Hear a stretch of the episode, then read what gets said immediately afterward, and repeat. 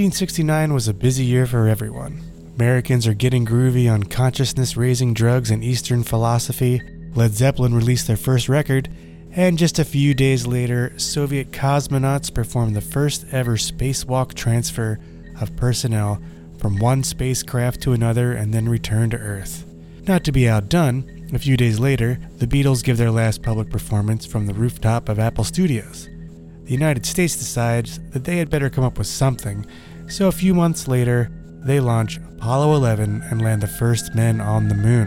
Hot on the heels of the moon landing, with design and location help from NASA and their contractors, Columbia Pictures releases a film that sets out to be as realistic to the Apollo type missions already beaming into American living rooms as possible, while giving a glimpse of what is right around the corner in the upcoming years.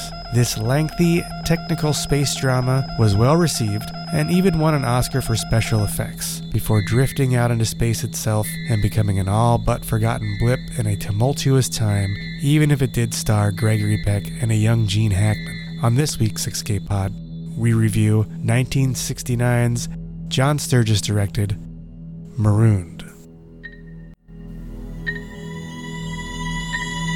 Danger. The emergency destruct system is now activated. The ship will detonate in T minus will detonate in T minus 10 seconds. 9, eight, seven, six, five, three, two, one.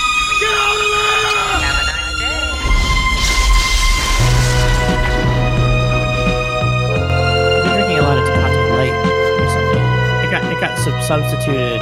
Like we ordered something for grocery delivery, and it got substituted. And I was really upset. I didn't want Tecate Light, but then I started drinking it. It's like a great like 11 a.m. to two to 3 p.m. beer. All right, fair. I'll, I'll go with that, especially in Tucson in July. Yeah, yeah. No, it's like yeah. It's a Michelada beer. Mm-hmm. Yeah. Well, when the dog with the barrel around its neck rescues you, that's what's in it. In the Sonoran Desert? Yeah. Yeah, the coyote with the barrel around its neck. Welcome to the Escape Pod. We're happy to have you here with us. We are, We're so lonely. we are Ryan. And Nathan, but which one is which? Nathan, Yeah. it's good to be back here with you, even though we've never left the escape pod. We took our pills, so we slept for about 10 or 12 hours. Our, our Escape Pod has stasis pods. Oh, man. Love those stasis pods. I was thinking about the pills they had to take in this movie. Oh, that's right. And what movie is this? Today, we are discussing 1969's Marooned. This was a film you added to the list. That's right. I had never seen it, Me either. I didn't know it existed. Nope, I didn't either. As soon as you said Gregory Peck and Gene Hackman, I was sold. Yeah, that's a, that's what did it for me too. It was on some lists of both must see and must not see science fiction movies. oh, yeah? And also, the other name was uh, John Sturges, The director. right? Who did like The Great Escape, The Magnificent Seven. Oh, wow. I recognized the name, but I didn't bother to do any research. You were hogging all the monitor time in the escape pod That's right. with whatever you were doing over there. I don't know. At our downtime, we try to stay on the opposite sides of our uh, 15 by 15 escape pod. When one of us is on the internet, they need some privacy. Mm-hmm. Absolutely. I, I just turned to the corner.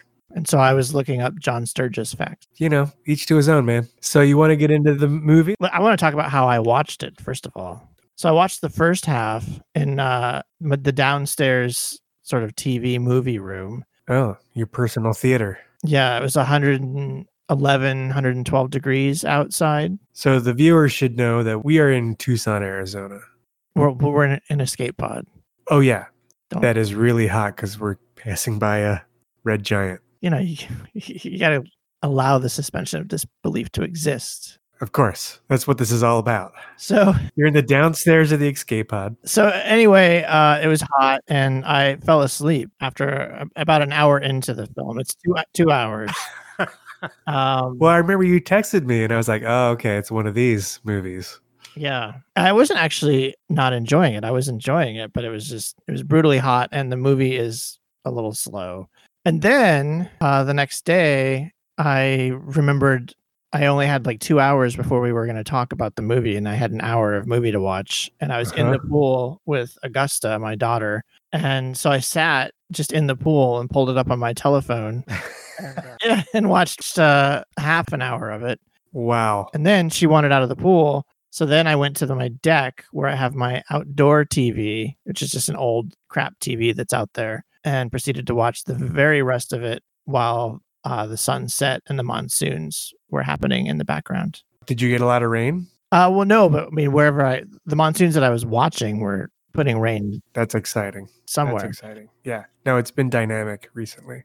And I think my attitude of the movie really changed based on how I was watching it. Well, you sent me a picture, I recall, of your television on your back deck, and I could kind of see it was twilight, and the, there was a scene of the the XRV on the screen. Yeah. That looked like quite nice watching. Yeah. So if you'd asked me what I thought of this, you know, after the first half, it's it's very different than after the second half. And I don't know if that's because the movie actually changed from the first half to the second half, or Yeah, just because I was in the pool and watching the sunset. Yeah. So well, I guess we should talk about the movie. context and perspective. Okay, here we go. Marooned. Okay, let's check status with the terminal account. Booster, Go, Flight. Retro, We are go. Vital, Go. GNC, Go, Flight. Econ, Affirmative, Flight. Capcom. Go, all the way.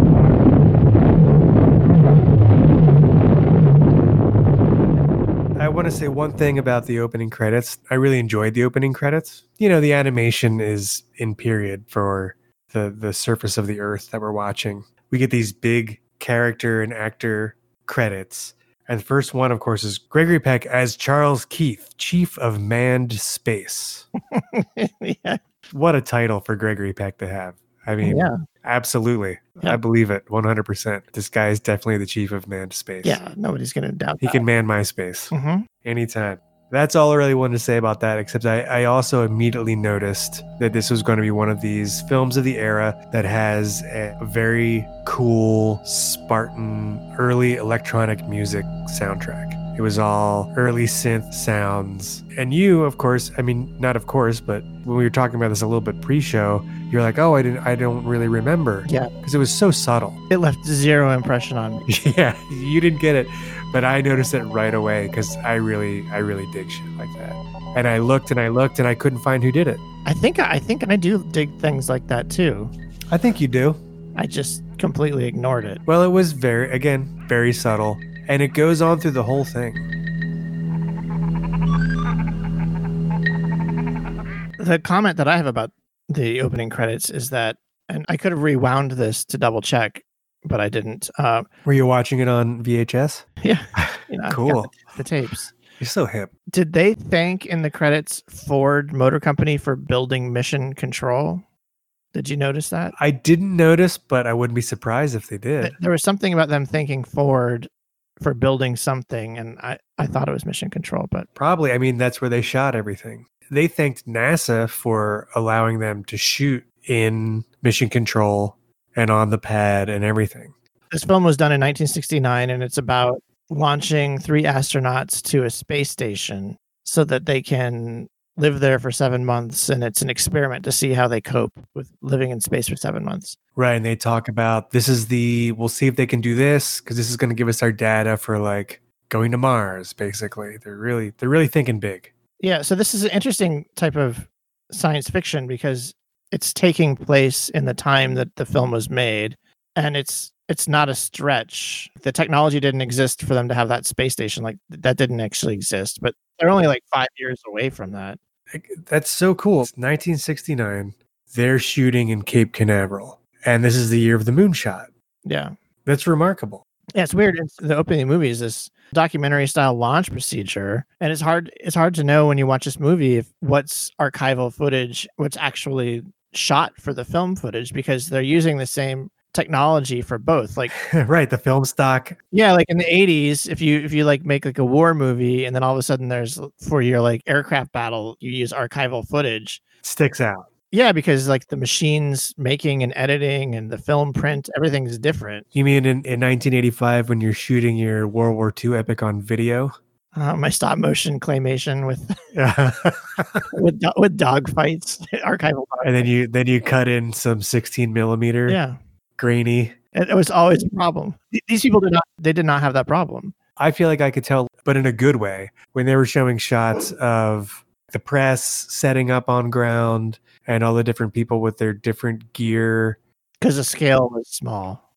S- scale one thing i'm thinking more they had they had some very cinematic where you could tell it was 35 millimeter at least film that was very beautiful and clear of s- the sun setting behind the rocket gantry and they're kind of panning around right. Yeah. that zone and and so you got you got scale which is awesome and then when they showed the the fire and the actual rockets you could, you could tell a slight difference in the quality but it, it worked together Yeah. perfectly and it's it's all the iconic footage that we've all seen a million times Yeah. through the launch and but it it, it wasn't like you like you were referencing it wasn't jolting at all So what was the first thing that was jolting? Did you write it down? uh well after i wrote down um chief of manned space That's not jolting. I liked how right next to uh or not right next to, but I don't know, 500 yards from the rocket gantry was uh, a giant spherical liquid hydrogen tank that said no smoking. Which I just love. And because, one, I mean, it's kind of a no brainer. I mean, I guess, but also it's the 60s. And as we see later, you know, everyone in the control room is just 60s smoking constantly. Yeah. And I love to see that. As a former smoker, I was always attracted to the so called coolness or romanticism, romanticized smoking. Sure. And this is one of the eras for romanticized smoking. You can really drive home a point when you just snuff out your cigarette on an ashtray, you know, right at your console. Oh, and yeah. shake And you're blowing smoke out of the corner of your mouth while you're screaming into your microphone. Yeah, yeah. I mean, it's- this is all made for that. You could not have gotten to the moon without lots of smoking. We have Seco. Roger, Seco. So that's that's actually it, right? We get right to the launch. They don't really mess around. They want to get us right to where the action's going to be. We got Gregory Peck. He's not really saying much yet. He's kind of hovering around the control room. You can tell he's like a, a big cheese, but he everyone's doing the work and he's just kind of observing everything. Um, the first thing I, I noticed, the fir- oh, your question was the first thing that jolted after. Well, just yeah, like when like there was a moment when I was like, oh, this is not a documentary for sure. Uh huh. For me, it was when they have launched and we're getting cut in footage of like an Apollo rocket mission going off. Um, and we'll cut to the cockpit of the capsule, and there is no indication at all that they're experiencing G's or Oh yeah, yeah, that's true. vibration of any sort. They're just it's a complete still shot of them just like, okay, we're going up into space. Totally still. Right. And and this is 1969. I mean, there is a lot of other sci-fi going on. You know, you even have Star Trek that's extreme. Run this way, run this way, and we'll shake the camera. and We'll tilt it because the ship is experiencing turbulence, space turbulence. Um, so none of that. They just they get up there and uh, they go and link with the space station. So they get to the station. They kind of do some quick scenes to establish what its life is like, but very briefly. Yeah. Well, we we get some weightlessness. Yeah, we get some more wire stunt weightless stuff. I thought this was better than Black Hole. Really? Okay. Yeah, which was ten years later. Not as good as 2011, which was I guess about the same time, right? Or two, I mean, not 2011, 2001. 2001 looks really good all the time. 1968. So yeah, 2001 was A year a earlier. year, a year earlier Wow. because Kubrick had to be actually doing the Apollo landing, so he couldn't. Wha- Oh. He had to do 2001 the year before, oh, right, right. or it wasn't going to happen. You're talking about the uh the the moon landing that they shot in LA? Yeah, yeah, yeah of course. Naturally. Everyone knows that. Yeah, we get like one of the guys is on a um exercise bike and um Gene Hackman's kind of floating around this little cute trick where he like stops himself with his finger Yeah. on a monitor while he's fixing something. So it's it's a three man crew. Astronauts Jim Pruitt, Buzz Lloyd, and Clayton Stones. We have an older astronaut. You can tell he's- he's the uh, he's the veteran astronaut.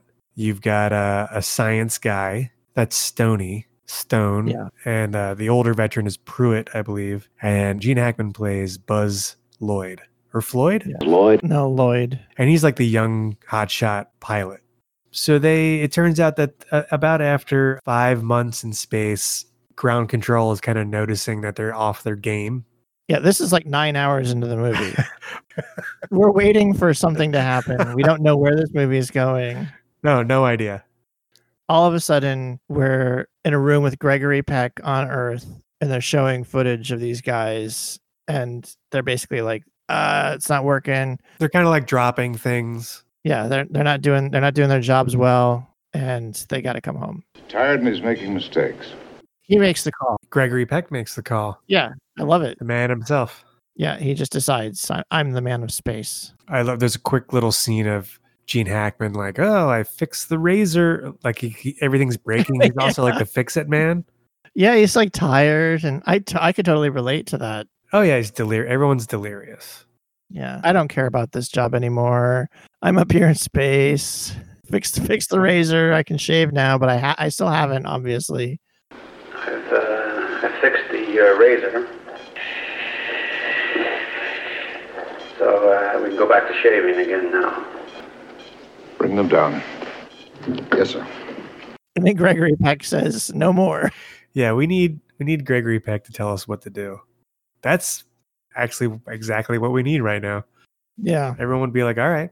They get back in the capsule, and it's time for the reentry burn. They do a cool thing. They s- this is when they, which I think very effectively, and throughout the rest of the movie, I felt they start ratcheting the tension. I think this movie is all about trying to get you to feel that tension. Iron Man 1, Iron Man 1, this is Houston, Capcom. Do you read? down in control. They're they're radioing them and they're not getting a response at first. That's the first thing. And they're asking about their their burn because they're supposed to hit their boosters to uh, set their course. Yeah. And then they finally get back a response that says the burn didn't happen. We have negative retrofire. That's when it all starts going wrong. And the light is on, which I love, that says it did go. What like They have a green light on their console that says it burned. All right, man, this is Keith. Do you get any indications from your event lights? Boss, we got a little light here that says we have retrofired. It's green. We're going to decorate it for Christmas. So something up. it's painfully like hyper realistic at times. Yeah. And I, I think I, ca- I think I like that. I like that everyone has to play it cool. At this point, they're professionals. All right, Iron Man, we're going to work on it. Yeah, no there's no panic. The captain, basically, uh, Pruitt, the veteran, is immediately like, I want to go outside and look at this. Maybe I can fix this engine. And ground control, like, nah, just hang tight. We'll try to fix it from down here. Uh, don't worry about it. And we'll, uh, we're going to try a different approach and we'll find a new target. And they're going to do like a manual, you know, whatever their backup is. And they try that and that doesn't work either. And there's like a silence. And that felt like spooky to me. Like then I felt like the danger was coming in. Like the reality was kind of setting in a little more of three guys in a tin can. Yeah. So I noticed when they do the countdown that there's like multiple guys doing this like synchronized countdown. Mm-hmm. Nine, eight, Th- That's it sounded very weird. Really? five. Yeah, they were like Four, five, four, three, two, three, and then they, two, then they all one. say retro Retro fire fire. at the same time. There's like five different voices saying it together. I think it's that thing uh, that we see a lot during this movie of all these different departments, especially then, I'm sure that it took to make this one thing happen and the redundancies and It sounded really weird though. It sounded like a chorus. oh, sure, I like that. Is that a Greek chorus? Yeah, exactly. I don't know what movie it's from, but there's this clip of of a bunch of press people like running into a telephone booth and the whole booth falls over. Isn't that from Airplane? Yeah, right, from Airplane. So this this movie then has not something quite as iconic, but after the second retrofire fails, Mm-hmm. we all of a sudden are looking at a press room. Everybody picks up the phone at the same time, and then there's the one person in, fr- who's on the phone in front of us that is taking, you know, the, the so the the forwardmost person, and they're they're calling to say like that it didn't happen, and all of the other press people are just holding their phones to their ears and staring at this other person who's doing the talking. There was a press meeting that uh, Gregory Peck goes to. Morning, ladies and gentlemen. Sorry that I've kept you waiting. One reporter is like, Do you have a statement, Mr. Keith? says no, but. No, but I would like to say that approximately 15,000 people are trying to isolate and correct this And malfunction. then he proceeds to make like four minutes of Every resource of the NASA and our industrial contractors is being used to the yada fullest. yada yada yada yada yada. About this point in the movie, when they go back into Mission Control, I started getting airplane vibes, and I realized this must be one of the movies that they were parodying. Right. The busyness in the you know in the control room, Yeah. and Exactly.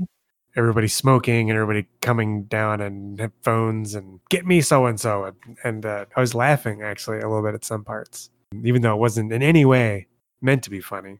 One of the reporters, when when Gregory Peck was giving his not a statement, they asked, "How long is its decay?" And he said, seven years.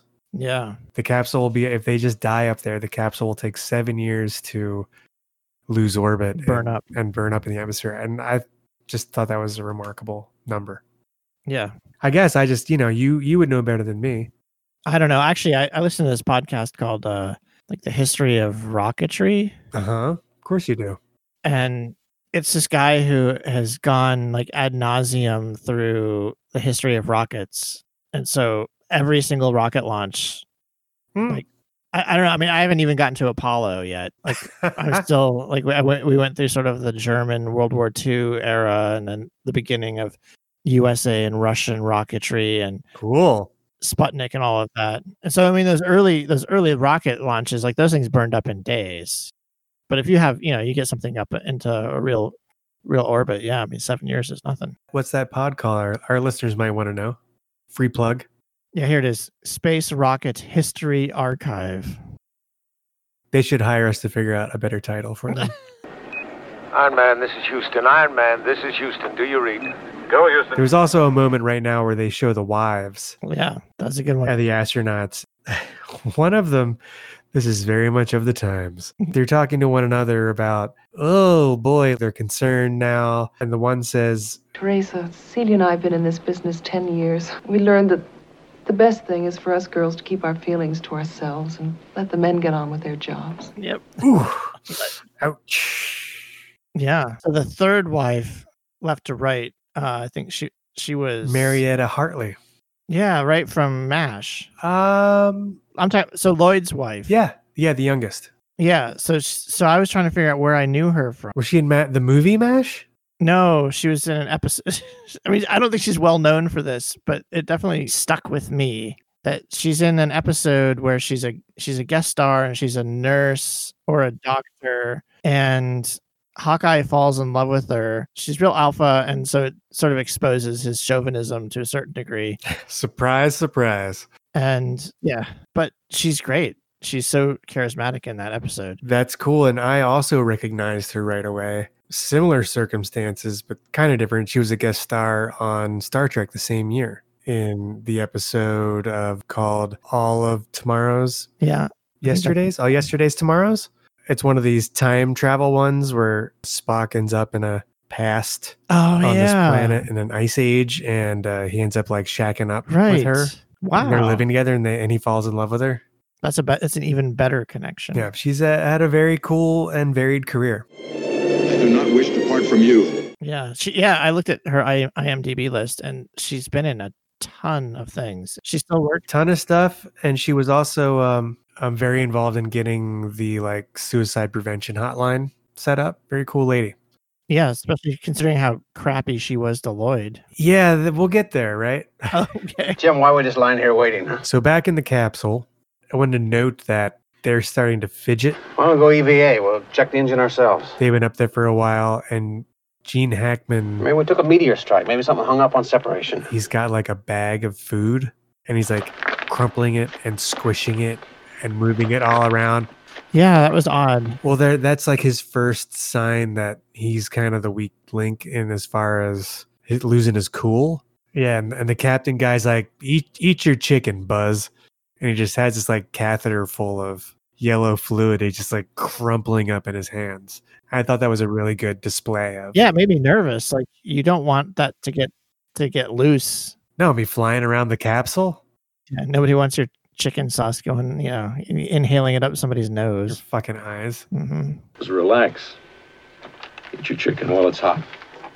All the brass down at Mission Control are having a big meeting. Big, big table, big, big meeting. And one of the guys proposes a rescue. So the the burn up time was five months or whatever, but they have forty two hours of air. That's the most important number.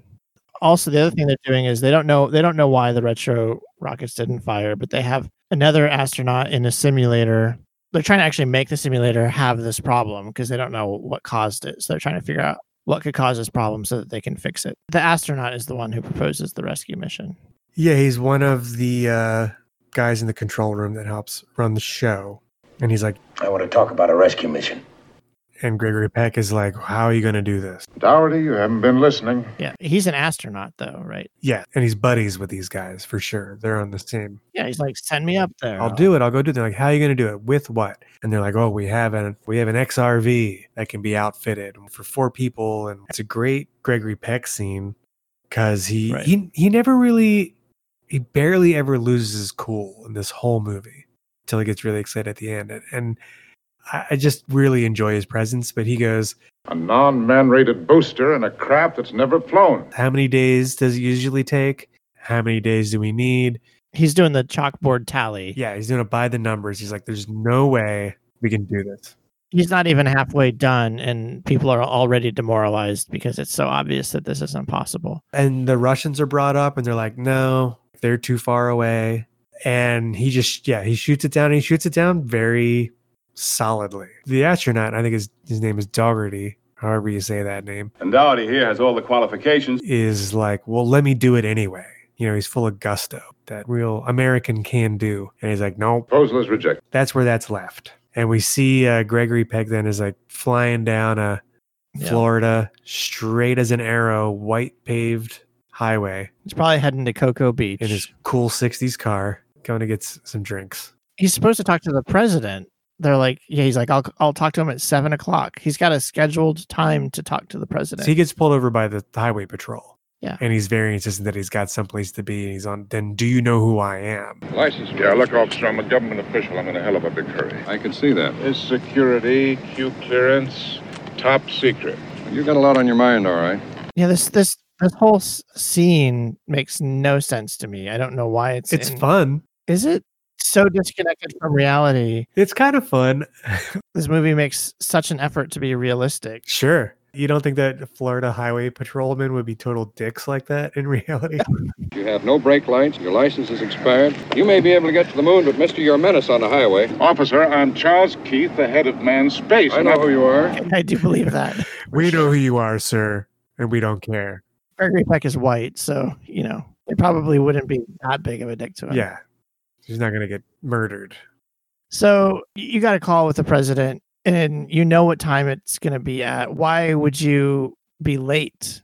Why would you be racing down the road? Ah, come on, man. You know, because shit happens. But he's got great looking sunglasses. Okay, so then that you know he's like, I'm Mister Mister Director of Men in Space. Manned space. Let me go, and they're like, No, no.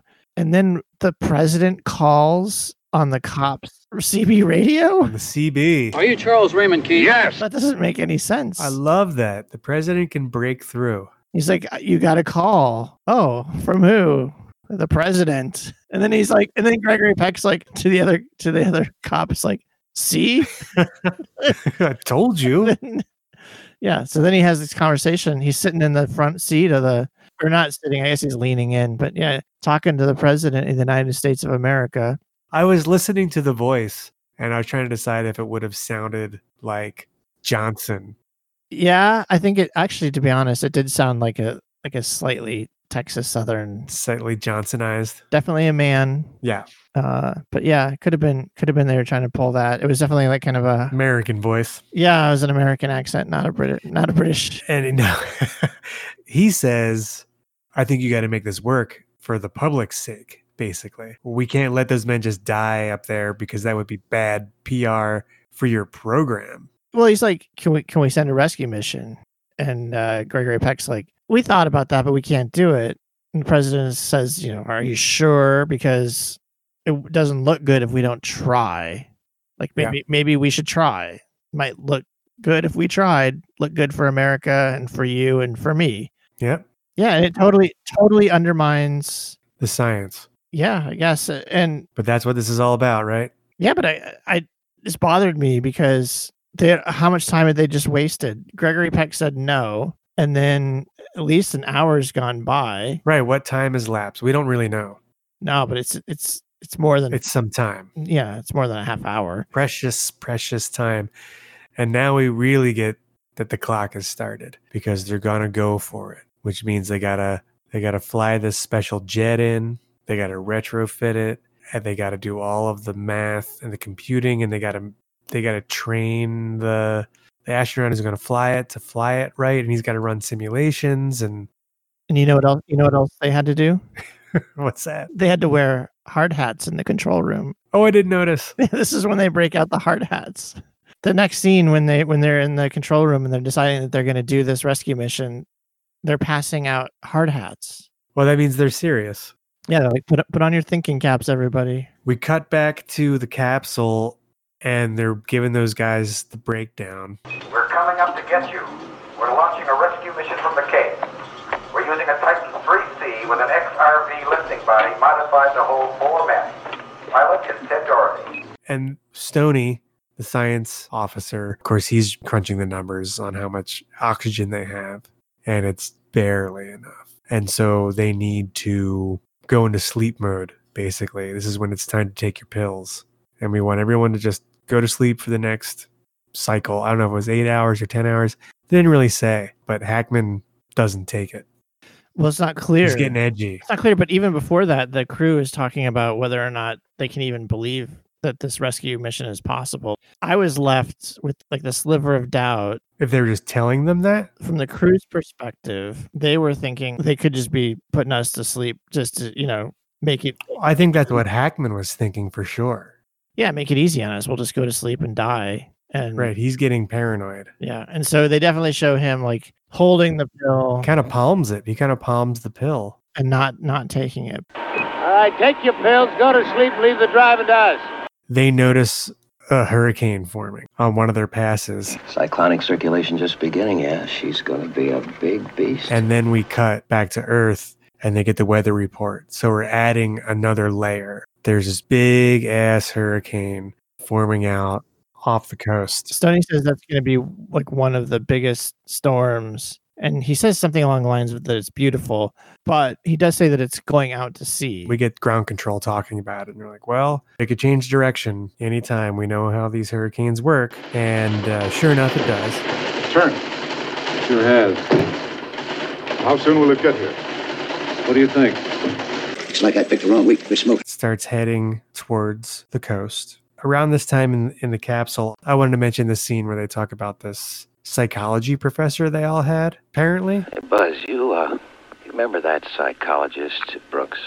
One with the blank sheet of paper. At Sim University, did you catch this scene? I don't remember this. It must be part of the astronaut training because they all had this instructor where he, He held holds up a up a, blank sheet white of piece of paper and paper and, Oh, right. says, What do you see? remember. For the science officer, they're both like, We see nothing. We saw a see a blank white sheet of piece of paper." paper, basically. And Gene Hackman's character is like, I saw a field covered with snow, and underneath there was new oats. And then the snow melted, and the field turned to green. he goes on this slightly poetic, very imaginative, creative rant. And I think that's supposed to further show the difference in temperament. I think they were just trying to make him seem crazy. I think in like the 60s, that just makes him crazy. Yeah.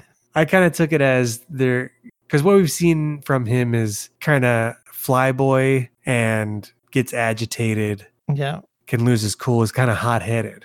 Right. And maybe this shows that he, he's an emotional character. He has like a, there's a deeper, deeper well there that maybe he doesn't have a complete control over, which adds tension to uh, a situation where you need everybody to be spot on the ball. That's what I took from that. I think that's a window into your empathy for Yeah, it must be. That's me. you're gi- giving people the benefit of the doubt. Why don't you take that PhD and shove it? I think he was supposed to be kind of raw, uh-huh. going crazy, and you know, in the '60s, maybe being poetic, like talking about snow, snowfall. Was it too groovy? It was groovy. I don't know. It's com- probably they probably thought it was communist or something. Yeah, quite possibly. Your, your snow covered fields in Siberia. so time has gone on. They're getting all the pieces of the puzzle together, right? They fly in the XRV via helicopter. Yeah, they just drop it They drop it on that flatbed. and not even like well measured. I couldn't believe it. Because this is a space vehicle. yeah, and they're like, oh, they're bringing it up to this flatbed tractor trailer. They're gonna, I was like, I'm just thinking, how are they gonna set it down? Are they gonna put it on a big stuntman's cushion and then roll it onto something? Or, but yeah, just kind of bang and it kind of like wobbles a little bit. yeah. They kind of missed the mark. It was a little bit far back. I love this plane. Yeah, It's a beautiful plane, I think. I looked it up, doesn't actually exist right. or didn't. And there's some really cool looking ones from the era. Most that never got actually built or used, but it looks the part. Yeah, It's perfect looking. yeah. The window is a little small. Windows super small. When I was looking up images of this on Google, I, I found a still from Marooned, and someone wrote beneath it, still unidentified US plane from the 60s. So somebody thinks this is real. like handwritten on a photo. No, no, like typed in. and If you click Right. on the photo, it went to some page, you know, Yeah. I don't know. Oh my But god. I, I love that someone's like, yeah. what is this plane? Yeah. There's a scene where they tell Pruitt to look out the window and he's he's resistant. You might want to look out your window, Jim. What for? There's somebody down there that wants to say something to you. When he finally looks out and you see like coast of California and there's like a light flashing, but it's like the whole town of San Diego. And they're Mm-hmm. they're turning their lights on and off for him. Which is cool. Like this is actually an interesting scene because he's there I thought they were going to send him a message in Morse code. Yeah, but it's great because he he's in a capsule with two other people, Mm-hmm. and he's had it's very emotional to see this. Yes. Also, I would just be wondering how the hell this was happening. It's a real concerted effort. I guess the power company is just turning on and off people's you power. mean there's the one guy with a hard hat next to the, the big switch? Big knife switch, yeah. Yeah. Either that or I mean otherwise people have to be s- listening to the radio. Somebody's like on off, on off, on off. I'm glad we didn't forget that scene. I'm going to try to work a guy with a big switch into every episode that we do. I'm two for two so far. The astronauts are, they know that there is this supposed rescue mission coming. They're also cranky and they're not delirious yet. They're kind of lying around and sleeping, and science guys crunching numbers. Well, they're s- Oh, sedated. Yeah, they're kind of in and out. And this is when they have, they each get a phone call with their wives. And they play out varying degrees to their temperaments. You know, the captain is very together but sad. And, you know, the wives know they're like, you're, we're, they say to each other, like, this is for us to say goodbye, basically. And the captain kind of realizes that and he says, you know, the things you would say. I said, I love you. I just wanted you to know. Well, I gotta go now.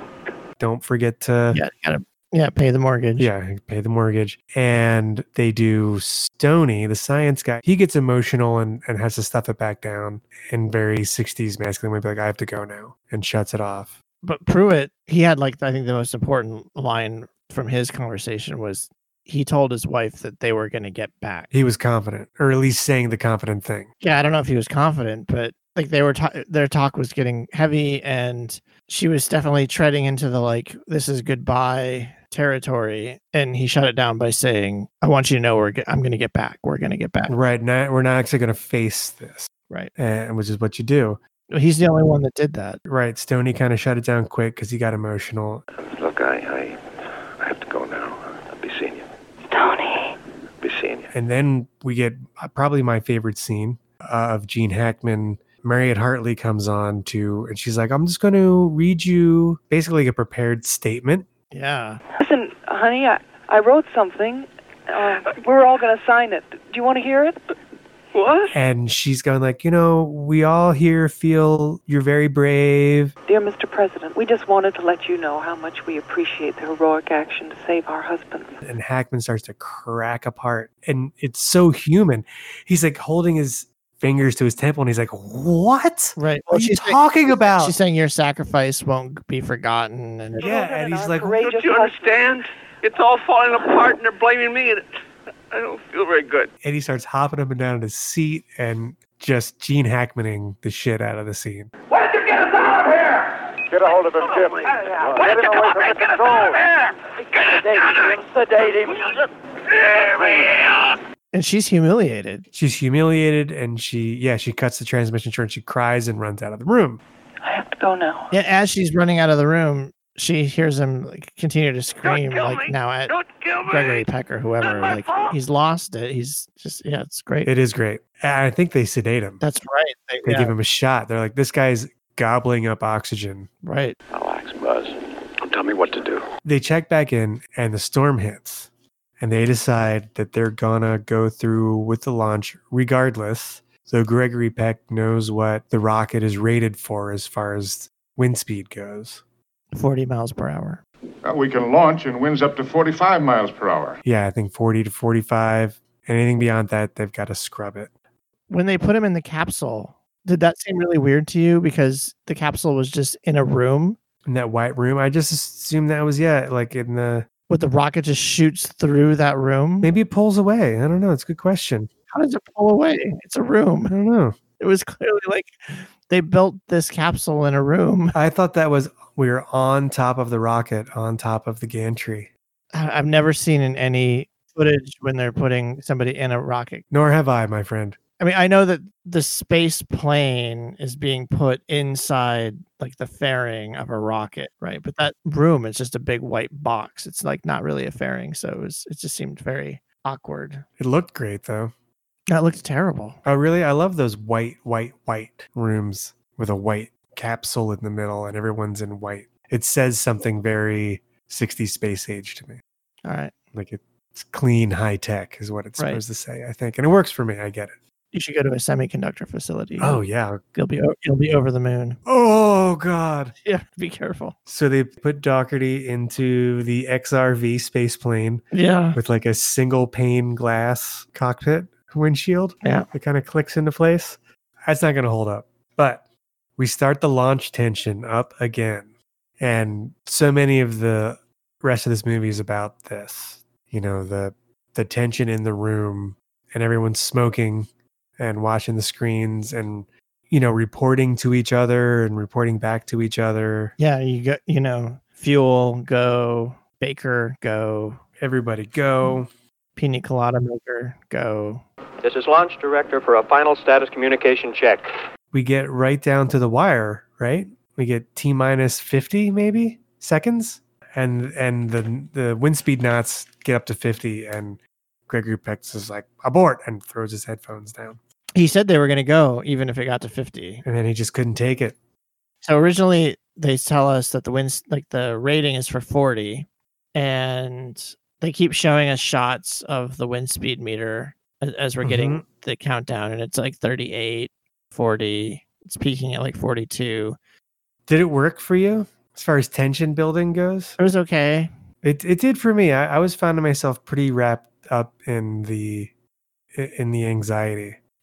I guess when I I first saw it, I just immediately knew it was going to all be about this wind speed meter. And I kind of wish that they had given us a different way to, you know, not just like show us this meter over and over going up, but they didn't. That's what they did. So, but uh, so it hits like 42, 43, and Gregory Peck, there's lots of eye contact, like right between different people in the control room. They're all aware of this. And I thought that was all that, that worked. And at some point, he sort of whispers over to another guy. He's like, We'll go to 50. and I actually thought I was like, oh, like you don't even you don't even know that that's okay. Why fifty? Why not fifty five or why four? You know, like. Yeah, I'm sure. I'm sure, sir. I wrote it.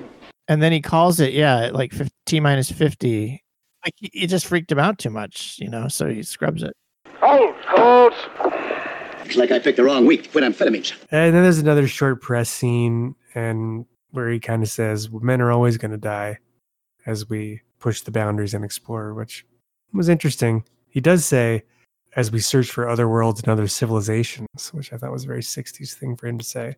Because of men like these, we've taken the first step off this little planet. The trip to the moon was just a walk around the block. We're going to the stars, to other worlds, other civilizations. That, that thinking that you're going to bump into your neighbor out there right away. It's kind of cool. Yeah, he says it. He says it in a way where it's not even like as we search for. her, It's like We're going to find him. yeah, he says it in a very like it's like cut and dry. Like they're out there. We're Matter of fact. Yeah, I liked that a lot. when, when we find them. So a little bit of time goes on, and I think there's some more shenanigans with the uh, really drained out capsule crew, but they suddenly are re energized. So at this point in the movie, I was really not sure where it was going to go. Oh, good. So you you had you're like, what the fuck is going to happen now? Well, yeah, I, I thought there's two options: either they die, or they get they get out of the ship and go fix it, and then come back, right? And then also also all along, I don't think we mentioned this in the beginning, but I have no idea if this is real, but several places on the internet that talk about this movie mention that it was inspiration for Gravity, the movie Gravity. I, don't, I have no idea if that's real or not, but you know, it has the same you know rescue in space thing going on. So I'm trying to think like, is there something in Gravity that's going to hap- happen in this movie? Um, so yeah, basically, I've got the idea that like they die or they fix the problem themselves because they were going to do the rescue and that probably wasn't going to work anyway according to them and then they scrubbed it so yeah i actually liked this at this point in the movie i was really enjoying it because I, I didn't know what was going to happen I agree. I, I, I thought it was a really great uh, head fake.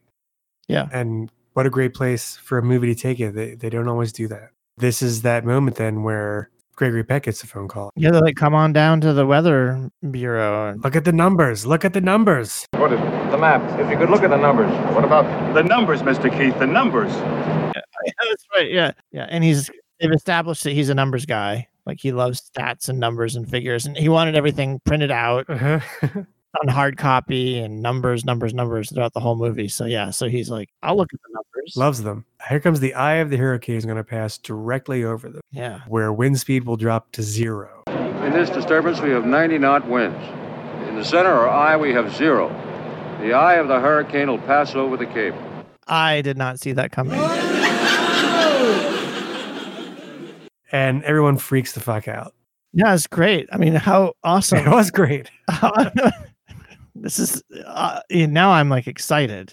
Shooting a goddamn rocket through the eye of a hurricane. That's absurd. Yeah, it's brilliant. Yeah. So much fun. Yeah, Because they had to scrub the launch, a few more hours have passed. You know, the oxygen is still running out. And now they also know by the numbers that all three men cannot survive. he finds that out from a scientist who's really reluctant to even make that call. It's too grim. It's too grisly. well, he he says something along the lines of like he doesn't say at NASA we don't do that, but basically that's what he says. Like that's not how we do things at NASA. It's all or nothing. Yeah, but then finally he says, "Yeah, okay, you know, if one of them goes, then the other two might make it." There's not enough oxygen left for three men to live that long. What about two men? And he goes and plugs himself into the board and he talks to the captain and Yeah, but and it's not explicitly said like I have some numbers for you. very referential and because Gregory Peck can't say like we're suggesting that one of you kills yourself. yeah, he's just leading them on. Let's think about that. Well, we're lying here like corpses now. Uh, what else can we do? You must think. He says, Are we talking about the same thing? and I saw like, oh shit, are they gonna draw straws? Right, which they rule out for I don't know why. They say they say we can't do that. I think there I think there's a code or something among them as astronauts or some such. There that that just seemed too cruel or something. Uh, yeah, I didn't get that. It seems like that's the fair way to do it. I, I would have been in favor of that. It's fair, it's cold, but that's that's fair. I agree. Well, one of us gonna have to go. I mean, uh, that's what we're talking about, isn't it? I think Lloyd's wife was hoping that Lloyd would be the one to go. It's like I can't I can't even see this dude anymore at all. Oh, after that Yeah. breakdown, God, I- God, I hope he dies up there. so uncouth, dead to me. All right, look, let's do it scientifically. Two big guys throw the little guy out, okay? do us all a favor. And he does offer himself up for sacrifice. He says that he's the weakest link. He does, and I thought, God, I thought if I was one of those other guys, I would accept. How do you do that though, right? You can say, "Yeah, you're right, man. Yeah, you should go." Thank you. yeah, you know what? You've kind of been a drag this whole trip. You're using up way more oxygen than the rest of us. Yeah, it's being on a road trip with somebody and you realize that it's not totally driving with everybody. So you kind of go, you know what? We're going to, why don't you just get out here? We're just going to leave you in the middle of Kansas. Are you usually the person that's left behind, or the person that's leaving somebody behind? Mm, no. Because you've been on a lot of road trips. I have. I have indeed. Never left a man behind. Wait, is that true? It's hard to say. I think I've, I've escape podded myself No, yeah, at least once or twice. Been like, fuck this. I'm out of here. yeah. It seems like that's a, that's an easy call to make for yourself, and so that's what that's what happens. Mm-hmm. So the captain, he makes his decision in his head and he he presents it by saying, "You know what? I'm going to look at that goddamn engine which I should have done in the first place 25 hours ago." I'm going out and fix the engine. Are you kidding? You can't fix that. Right. He says like none of us none of us are going to decide this. We have to take affirmative action. We have to take this into our own hands. We shouldn't have just been sitting here letting those nerds. You know, Right. And and I'm sure it's true for you know that very you know they got to be more alpha personalities to be in that position in the first place right so it's probably really hard for them to sit on their hands this whole time for people who want to be doing things Right. And that I think was is Gene Hackman's character's tension. But yeah, the captain's like, I'm gonna put my hard suit on. I'm going out, I'm gonna eyeball that engine. The Stony, the science guy, of course, he gets it right away. Well, yeah, he goes out there, and the other two are sitting in, in the cabin. And Hackman's like, I'm gonna go out there with him. And Stony tries to stop him and be like, No, no, don't you see what he's doing? He's gonna unhook his umbilicals. And that they all end up outside the spaceship. Yeah, so Stoney's like, you know what he's doing, right? Yeah, fixing fixing the cable. He unhooks his umbilicals, and then I couldn't tell what happened. His suit rips also. Right. I couldn't tell if he did it to himself or if it actually caught on. The antenna. Yeah. Yeah, it was unclear. Like it was I- One of those big pockets on his cargo pants like rips yeah, open. gas escaping rapidly. hmm And he just goes, bye bye.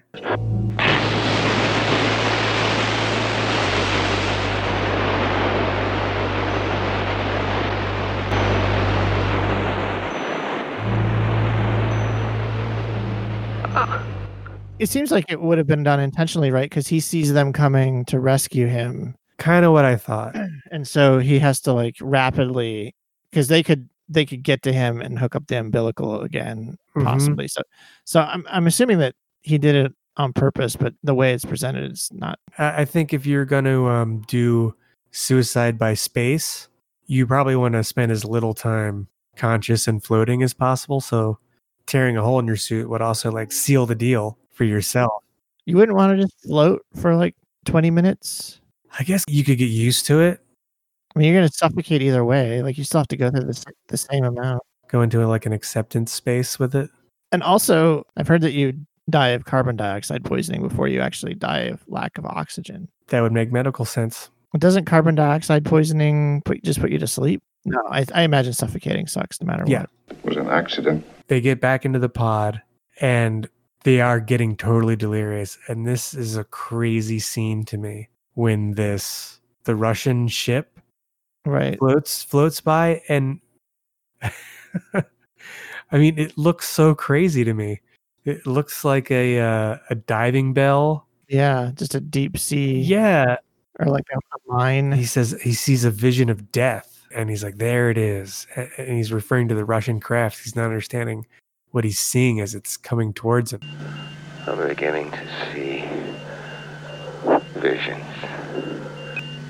of death. I thought that was very cool. Yeah. And then ground control begins to start saying, There's a Russian coming, we don't know what they want. But the um but Stoney's ignoring ground control. Like he's yeah, not he's kind of like blowing off the radio because he's so cooped out.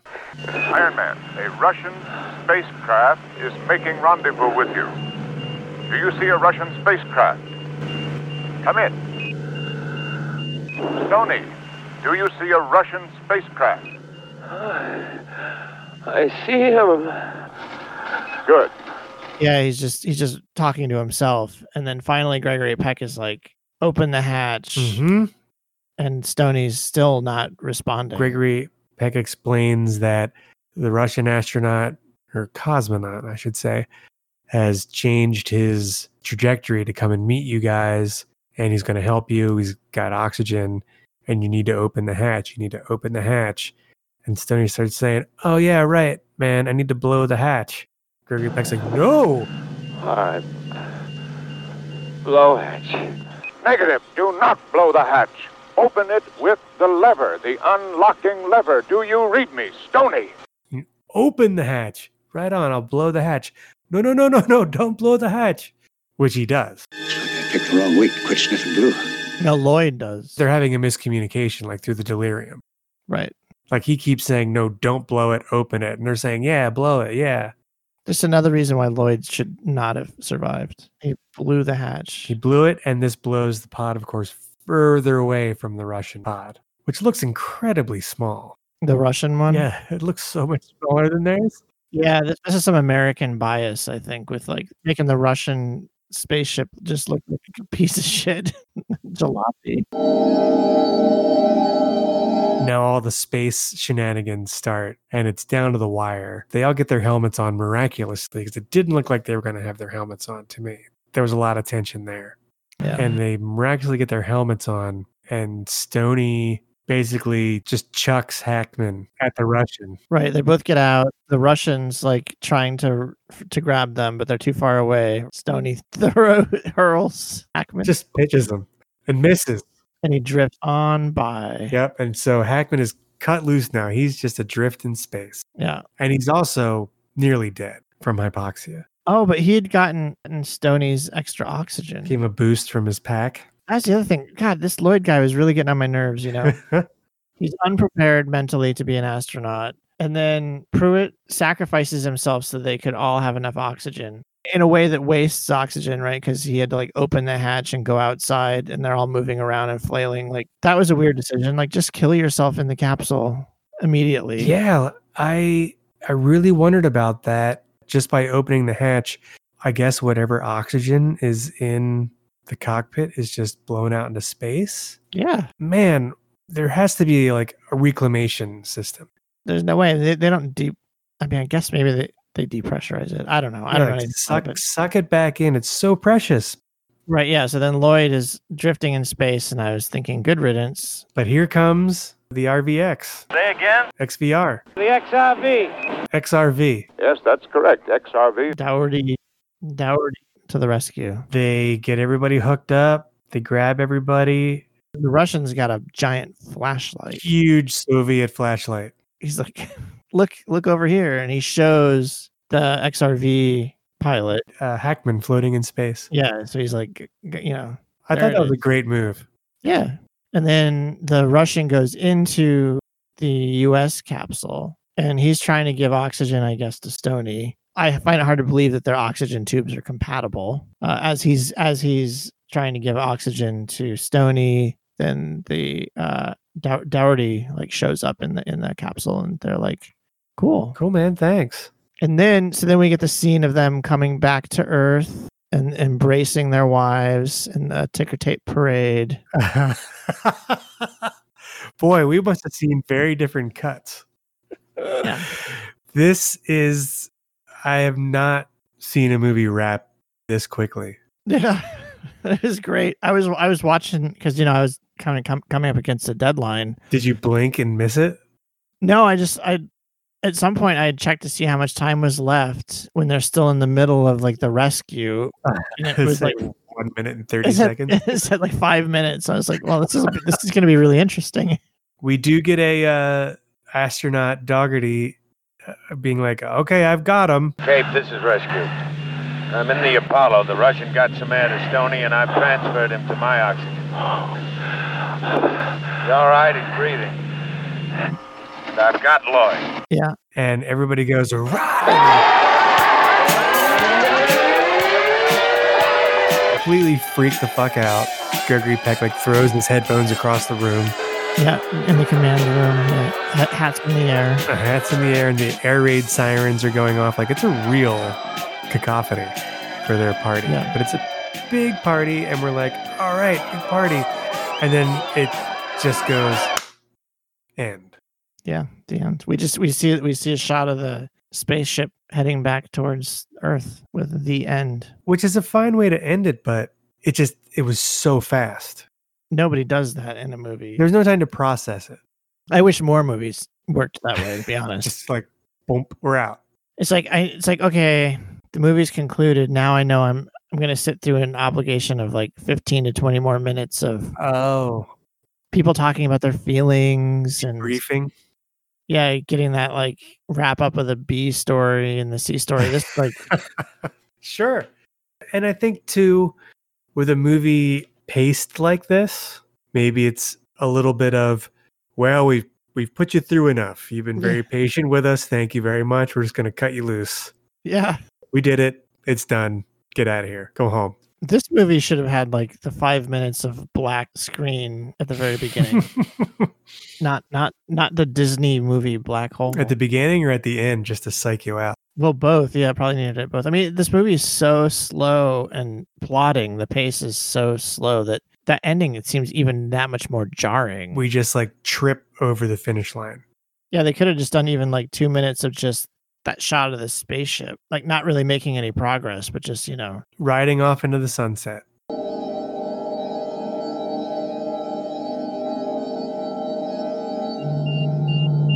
Let me ask you this then. Considering rating this movie, would you have gone for the rescue mission or would you have let them die in space? I would have let them get out of the ship and try to fix it. Yeah, me too. Can you can you give me some more? This is your rating. Um, what do you mean by that? Tell me more. There's some good parts to the movie and some parts that needed they should have gotten out and fixed. I, I really enjoy a long, slow movie that's just kind of atmosphere and even just one story. Um, I think I liked it, but it, I, it was I, di- I didn't watch it all in one sitting. And I really didn't like. I mean, I'm gonna. I guess I'm gonna focus on what I didn't like, and it's gonna sound like I didn't like the movie, but I think I did like the movie. But the fact that Gregory Peck was like, "We can't do this because of A, B. We can't do the rescue mission because of A, B, and C," and then it turned out that he was wrong on all like, all three counts. The Russians were close enough. Uh, they did have enough time to do it. I, I kind of took that as, you know, these are the facts, and then there is this post World War II America can do attitude or ethic that's being thrown in. That's kind of how I read it, and of course, it's going for the long shot is what what makes it a, a great story. Live or die, we have to try. Uh, so that's where I just allowed that to be. Yeah, I just didn't feel like that long of a shot. I, I guess I, I wish they had sold it differently or done a better job of making it more difficult. Like it was just a matter of them like moving the plane over to the rocket and then launching the rocket. They did do a great job of showing us all of the things. They told us about all of the things that needed to happen. But they didn't do a great job of showing us how difficult and how many people had to work for 30 hours straight to make it happen. I think they should have invented more exciting challenges. I think I think my problem isn't really with the idea that they shouldn't have done they shouldn't have done it and then they did it. They didn't convince me that they shouldn't have done it in a way that made me feel like they pulled it off and it was miraculous. It feels like they pulled it off and it just shows that Gregory Peck was really wrong. I enjoyed it, even though it was lengthy and slow. Like you stated, I also can enjoy a, a slow pace kind of plotting sci And this kind of came up with, with the black hole too, but in a different way. I really appreciated, I really felt the tension that was created. And also, though it, a lot of it is in in my mind, I don't know if they did a great job illustrating it, but I was able to meet them there. I find that predicament terrifying being in a small, small canister in that infinite vacuum situation, I've always found completely horrifying to me, which is why I never want to go to space. So I, I felt it. I thought the premise was good enough. And as we talked about at the beginning of the show, a film made about basically the technology that they're using at the time that it's made and kind of jazzing it up a little bit. A little, yeah. They're using period appropriate equipment to film it. And everything is just like circuits and lights and big ass computing machines and tape. It gives you a real sense of, oof, you're just, you're fucked if something goes wrong out there. I can't believe that we ever get anybody into space and back. It's astonishing. Anytime I build anything, it always breaks. So you're putting any applications in at NASA now that you're uh, got your doctorate? No. You know, I worked on the OSIRIS REx mission and I worked on the software that uh it's a stereo photoclinometry software and it helped the spacecraft determine its trajectory into its orbit and in particular the shape model of the asteroid. So because asteroids aren't spherical, the gravitational field is Is it wobbly?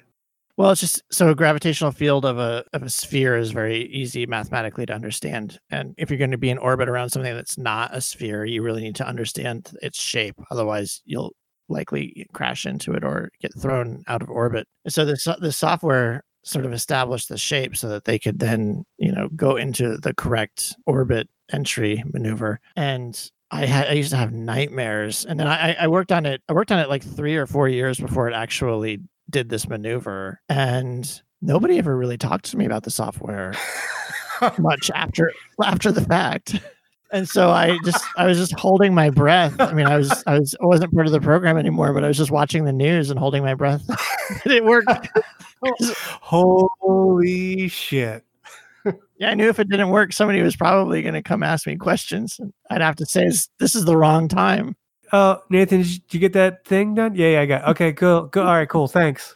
i'm sure it got double checked i mean that's how nasa works but nobody really talked to me about it so i was very Well, see, there you go. There's something you built that didn't break. No, I th- I assume somebody went in and fixed it. Fix Like, your errors. Yeah. Oh man, that is so cool though. I'm excited to be in this this escape pod with you. I feel like I've got a capable Just don't let me fix it. engineer on my hands. Yeah. Yeah, I'll keep the keys to the duct tape hold and you just you just uh, tap away at that computer. You do the calculations. Well, all right. Marooned 1969. Yeah. I'm glad I watched it. I am glad I watched it as well. I don't know that I would watch it again. I, I bet you I'd watch it with somebody. Would you recommend? You would. You would ask somebody to watch it with you? No, if someone else wanted to watch it, I would watch it with them. Yeah, I, I'd, I'd do that. But I would never recommend this to anybody. They would have to be very particular somebody. Yeah. But I did enjoy the performances. I always enjoyed Gregory Peck and I always enjoyed Gene Hackman Yeah. and Marietta Hartley. Yeah, she's great. It could have been a lot more on her. I'd like to see a movie where she's stuck in space That would be great. and then she finds her way back to Earth and I get to see her maybe crawling out of the water in her underwear. Hmm. There might be a movie like that out there. As you mentioned earlier, that you read a lot about this movie being a potential inspiration for Gravity, and you mentioned that before we uh, before we watched it. And it's so there. It's all there. Yeah, it's got the Russian ship and everything. I think that makes sense for that to be our next movie. Yeah, I think so too. All right. Well, then for Ryan, Nathan in the Escape Pod. Thank you for listening. Join us next time when we review Gravity.